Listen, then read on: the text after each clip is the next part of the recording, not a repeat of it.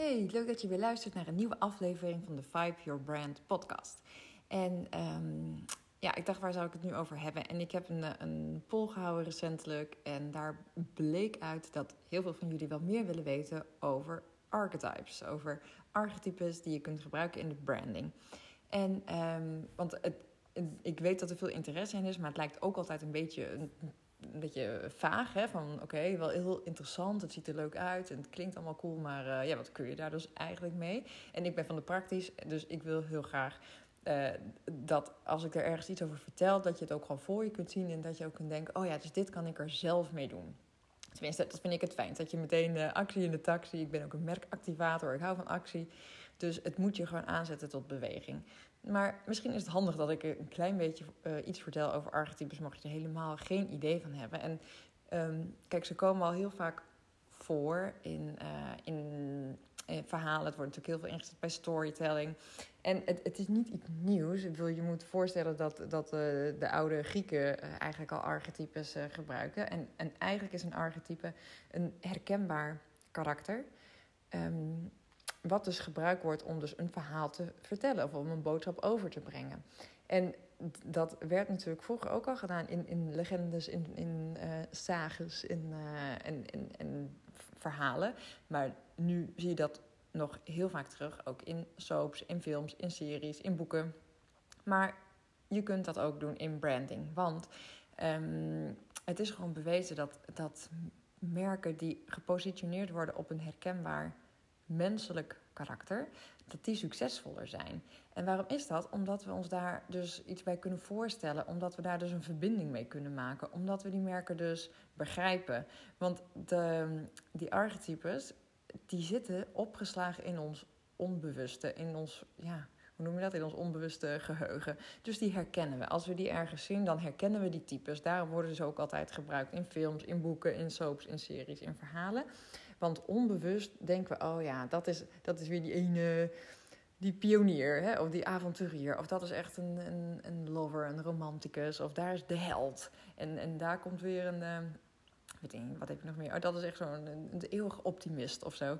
Dus die, die types herkennen we. En als we ze herkennen, dan kunnen we ze ook plaatsen. En hoewel we dus ja, helemaal als ondernemer, hè, we willen allemaal nooit in uh, hokjes uh, gestopt worden. Want we zijn natuurlijk allemaal uh, uniek en we willen onderscheidend zijn. En dat moet je ook zijn, overigens. Maar op het moment dat iemand jou in een hokje kan plaatsen, kan die jou peilen.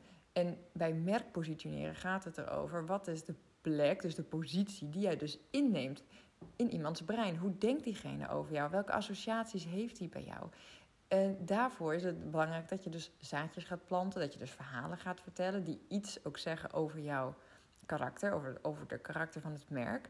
Want dat blijft hangen. Verhalen blijven hangen. dus alleen argumenten over uh, dit is wat ik verkoop en uh, dit is wat ik doe en uh, dat, en, en, dit krijg je allemaal bij en dit wel en dit niet. Dat kunnen we allemaal niet zo makkelijk uh, processen. Of tenminste, dat zien we wel, maar dat beklijft misschien niet. Hè? Dat onthouden we misschien niet, maar verhalen wel. En dat wil je eigenlijk mensen een bepaald gevoel bij hebben en over een bepaalde manier over je denken.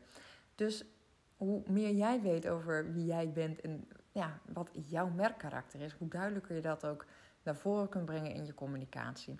Want als mensen dat gaan herkennen, omdat ze dus, um, en helemaal als je het dus positioneert op een merkkarakter of een oerkarakter, dan kunnen mensen eerder een klik met je voelen. En je zult zien, vraag maar eens aan mensen: waarom heb je nou voor mij gekozen? Hè? Of waarom heb je die beslissing genomen? Je kon ook nog uit uh, vijf andere kiezen die functioneel hetzelfde gingen aanbieden, maar je ging uiteindelijk voor mij. En dan zeggen ze: ja, um, reken maar dat ze dat, uh, dat, dat zo voelen. Ja, bij jou had ik gewoon een goed gevoel bij. ik, het, ja, ik kan niet zo heel goed uitleggen. Dat is ik, ja, ik voelde gewoon een klik. Het voelde gewoon goed. Het was dus betrouwbaar. Dus ik, daardoor zei ik ja. En uh, als je gaat doorvragen, dan gaan we natuurlijk allemaal rationele argumenten erbij. Nou, niet verzinnen, maar we willen het rationaliseren. Want onze brein wil het altijd verklaren. Dus die gaat zeggen, ja, maar het was ook het beste aanbod. Of het was ook de beste prijs. Of... Maar uiteindelijk is het ook een gevoel. En dat is natuurlijk heel vaag. Maar dat is wel een gevoel wat jij kunt oproepen als merk. En dat kun je dus ook doen met je merkkarakter. Nou, nu heeft uh, Carl Gustav Jung heeft dat uh, in oerarchetypes gedaan. En dat wordt ook heel vaak dus gebruikt, ook door heel veel uh, merkspecialisten, maar ook heel veel in storytelling wordt dat dus gebruikt. En er zijn twaalf oertypes. Nou, die zie je dus heel vaak terugkomen. En het helpt voor jezelf om te kijken, wat is mijn karakter? Wat is het karakter van mijn merk? Want vaak is dat uit jouw hoofd ontsproten. Hè? En zit daar gewoon heel veel van jouzelf in, wat je, wat je in je merk stopt. Maar hoeft niet alles van jou te zijn, maar het is wel een deel van jou. En ja, herken je daar ook een bepaald archetype in. En dan weet je ook dat je daaraan kunt vasthouden. Hè? Dan krijg je een soort kompas, dus een soort houvast. En dan weet je ook als je gaat communiceren van nou, zo kan ik het doen. Uh, zo blijft het eenduidig, zo blijft het consistent. Zo blijft het, uh, kan ik dat consistent zo blijven doen. Want uiteindelijk is dat ook wat een merk een sterk merk maakt. Dat is, dat is als een merk heel herkenbaar is. En je weet gewoon wat je eraan hebt. Dat is bij mensen ook zo. Als je weet wat je aan iemand hebt, dan kun je diegene peilen. En dan kun je diegene of heel leuk vinden of helemaal niet. Maar, um, en dat is ook goed, hè? want je kan ook klanten afstoten die, uh, ja, die gewoon niet je type zijn. En dat is ook prima. Die wil je dan waarschijnlijk ook niet als klant hebben. Maar wat je wel graag wil, is de juiste mensen aantrekken. Nou, um, en dan denk je allemaal vage termen en archetypes. En uh, ja, wat moet ik daarmee? Dan heb je zoiets als de innocent, de onschuldige. Uh, wat is dat nou? En dan zou ik je een voorbeeld geven. Bijvoorbeeld Coca-Cola en daarvan denk je dan, ja, hoe kan die als archetype de innocent hebben? De onschuldige, want die Cola is toch helemaal niet onschuldig. Um, maar het gaat eigenlijk om de manier waarop ze het doen. Dus als je gaat positioneren op een merkkarakter, gaat het niet zozeer over de hele branche. Dus alle frisdrank zal wel een bepaalde archetype hebben. Of, of alle coaches hebben een bepaald archetype. Of alle goede doelen hebben een bepaald archetype. Maar de manier waarop jij kleur geeft aan hetgeen wat je doet, dat doe je dus met je karakter. En binnen jouw branche, dus ook als je dus naar je concurrenten kijkt, iedereen kan het op een hele eigen manier doen. En, en jouw karakter bepaalt dus hoe je de kleur aangeeft. Dus daarmee maak je het juicy, daarmee maak je het sexy, daarmee maak je het levendig. Um, nou, en een voorbeeld is dus Coca-Cola. Het gaat dus niet om het drankje, maar het gaat over het gevoel wat ze willen oproepen. En Coca-Cola is een typisch voorbeeld. De innocent wordt ook wel de optimist genoemd. En Coca-Cola heeft dus echt het karakter van de eeuwige optimist. En um, dat zie je dus ook in al hun slogans, in hun payoffs, in hun taglines, in hun, hun acties, hun promoties, in hun content, uh, hun commercials. Dus dat voeren ze dus in alles door. Dat is uh, wie ze zijn en wie ze, waar ze voor staan. En dat, dat zie je dan in alles terug. Zo communiceren ze ook met uh, leveranciers, met hun medewerkers, met teamleden, met uh, nou, noem maar op. Maar ook duidelijk dus naar klanten toe. Zij zijn eigenlijk die, die eeuwige optimisten. Dus ze zijn van het, we gaan het met elkaar doen, schouders eronder, wij zijn samen, uh, probeer het mooie te zien. Dus um, kijk, ik heb bijvoorbeeld toen ik in mijn vorige onderneming zat, SBS Fotomarketing, een, een campagne gedaan. En de, dat heette Share a Coke. Dus het was ook niet. Uh, dus ze gingen een pop-up store doen. Dat heette dan de Share a Coke Store. Dus niet gewoon de Coca-Cola Store of zo, maar Share a Coke. Hè? Het gaat om het delen, om het samen doen. Ze hebben dus een heel hartelijk uh, karakter. En uh, hun campagnes heten dus ook Open Up Happiness. Hè? Dus dat, dat ontzettende positieve, optimistische zit er altijd in. Share a Coke, Open Up Happiness. En we hebben, ik heb een keer. Um, ook met de SBS Fotomarketing een hele grote kerstcampagne voor Coca-Cola gedaan. En die heet ook uh, I Believe in You. Dus uh, dat maakt wel echt het verschil. Dus dan zeggen ze niet, oh wat is dit een lekker drankje. Oh wat is het doorslessend. Oh, uh, nee, het gaat echt over het gevoel. Open up happiness.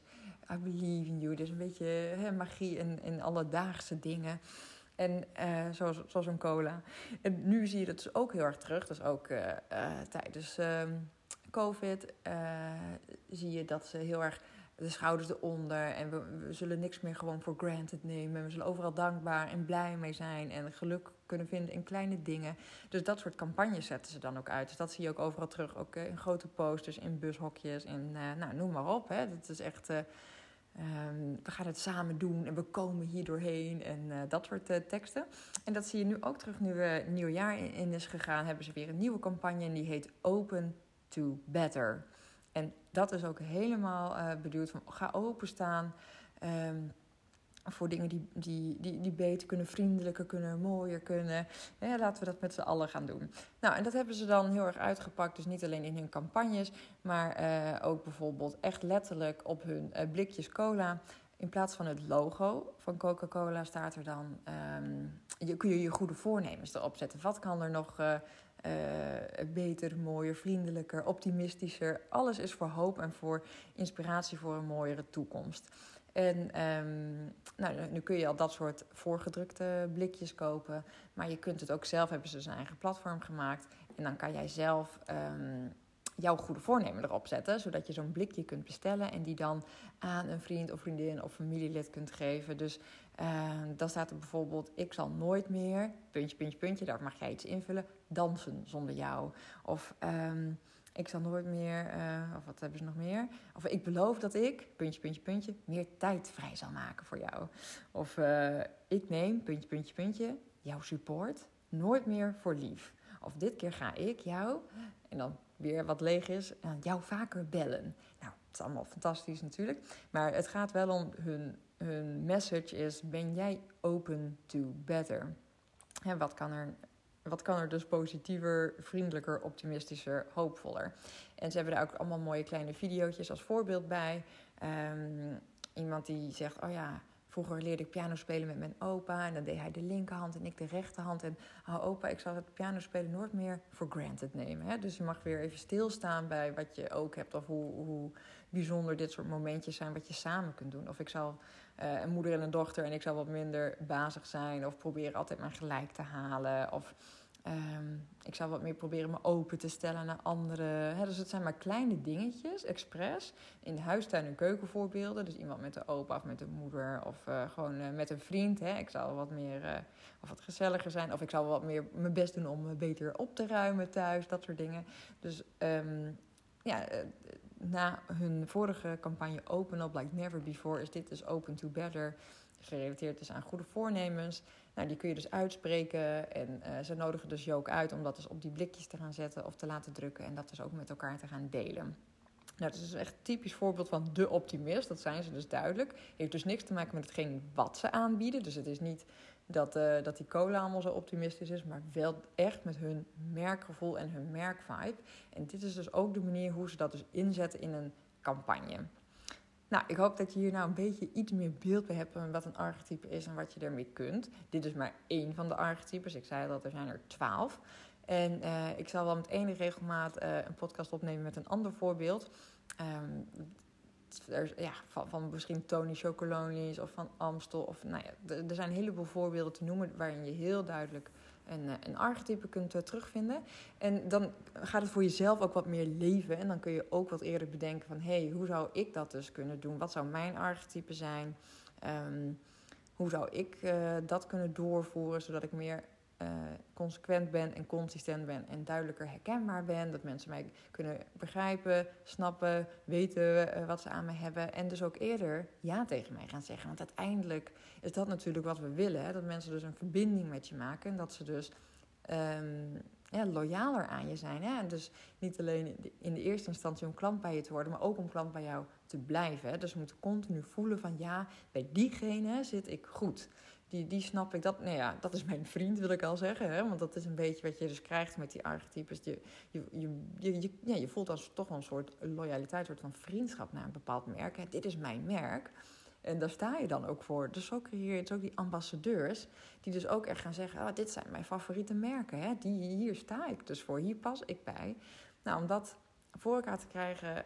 Um, helpt het dus heel erg om je eigen archetype te kennen. Nou, ik hoop echt dat jullie dit leuk vonden. En als je dus meer vragen hierover hebt, laat het mij ook vooral weten.